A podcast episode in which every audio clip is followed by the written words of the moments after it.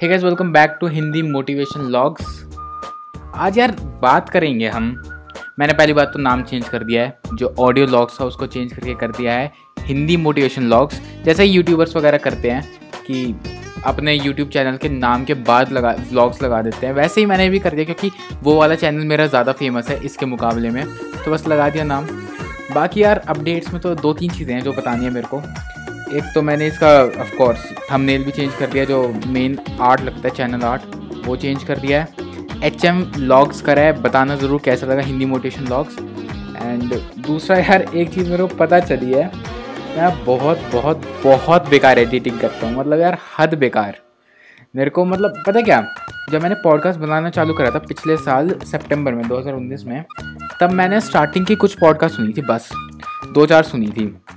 और तब से लेकर अब तक मैंने एक भी अपनी खुद की पॉडकास्ट बस एडिटिंग के वक्त सुनता था, उसके अलावा सुनी नहीं मैंने कभी।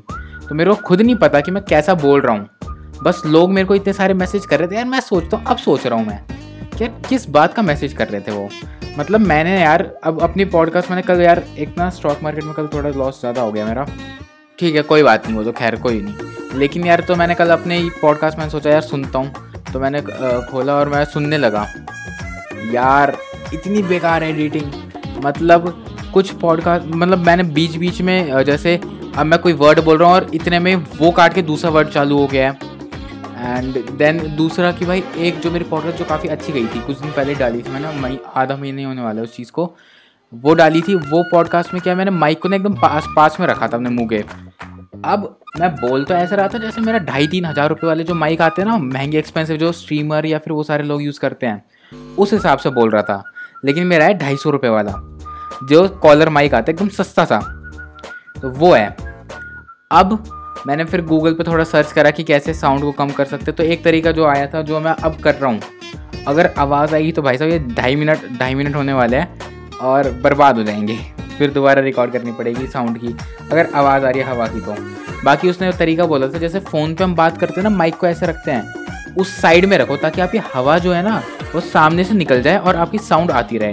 तो अभी मैंने माइक को साइड में रखा हुआ है, जैसे मैं फ़ोन पर अगर बात करूँ तो माइक कहाँ पर होता है? तो ताकि आवाज़ ना आए।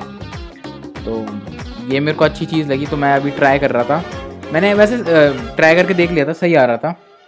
एंड यार एडिटिंग इसलिए बेकार। और मेरे को सच में अब अब लग रहा है, यार, पता नहीं लोग किस बात का मैसेज कर रहे थे। मेरे को भाई बहुत अच्छी पॉडकास्ट कंटेंट अच्छा हो सकता है, मैं मानता हूँ। कंटेंट जो है अंदर का है, वो अच्छा लेकिन मेरी डिलीवरी जो है ना, वो अच्छी नहीं थी। तो अब उस चीज़ को करूँगा मैं इम्प्रूव थोड़ा अच्छा कंटेंट भी ले, लेके आया करूँगा साइड में माइक को रखूँगा, थोड़ा एक प्रोफेशनल वाला बोलूँगा। वो वाले में प्रोफेशनल वाली फील नहीं आ रही थी। वो तो बस ऐसी आ रही थी, बस बना रहा था। वैसे मैं प्रोफेशनली कर भी नहीं रहा था। अलग बात है। खैर, जो भी है। बस आज लिए यही अपडेट देना था यार आज ना कुछ होता नहीं ज़्यादा। मेरे को क्या यार मेरी क्लासेस चालू हो गई ऑनलाइन एंड मैं स्टॉक मार्केट में भी इन्वेस्ट कर रहा हूँ। मेरी यार एक्चुअली क्या है क्लासेस में मेरे पास चार सब्जेक्ट है कोडिंग जैसे कि सी uh, लैंग्वेज है मेरा एच टी एम एल जो होता है वेब डेवलपमेंट वाला भी कोर्स है।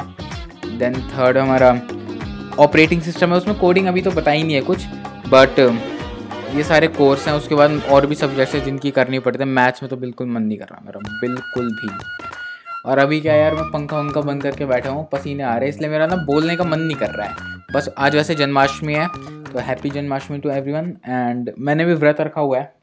ये व्रत पता नहीं रखते क्यों, जब खाना होता है तो। मैंने भी थोड़ा बहुत तो खा लिया, मम्मी कह रही थी, भूखा मत बैठा रहा। मैं ठीक है, अभी खा लेता हूँ।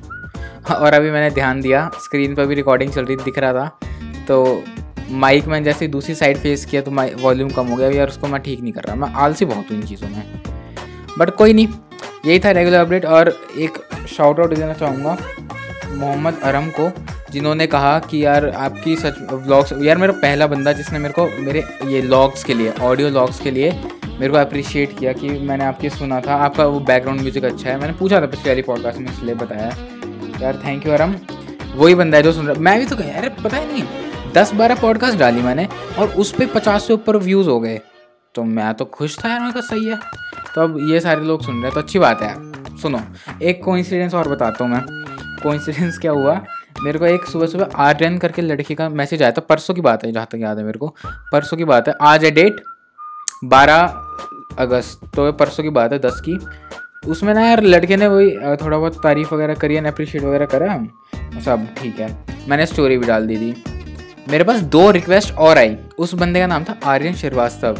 दो रिक्वेस्ट और आई, मयंक श्रीवास्तव एंड पलक श्रीवास्तव। मैंने ठीक है, होगा कोइंसिडेंस की वजह से सबके सरनेम सेम है। मैं आर्यन पर ध्यान भी नहीं गया था। फिर मैंने जैसे पहला उसके ऊपर दिखाई दे रहा था पलक का तो मैंने क्लिक किया। मैं रिक्वेस्ट पढ़ने के लिए क्या लिखा हुआ है तो उसमें लिखा था उसने। बोलते, मेरे भाई ने आपको मैसेज भी किया था, आपकी पॉडकास्ट अच्छी ये, वो। फिर मैंने उससे, मैंने कहा थैंक यू सो मच पर कौन सा? क्योंकि मयंक श्रीवास्तव ने भी करा था और आर्यन ने भी। तो मैंने पूछा, कौन सा भाई, आर्यन या मयंक? बोलते, दोनों ही मेरे भाई हैं। मैंने कहा, बताओ, क्या कोइंसिडेंस है?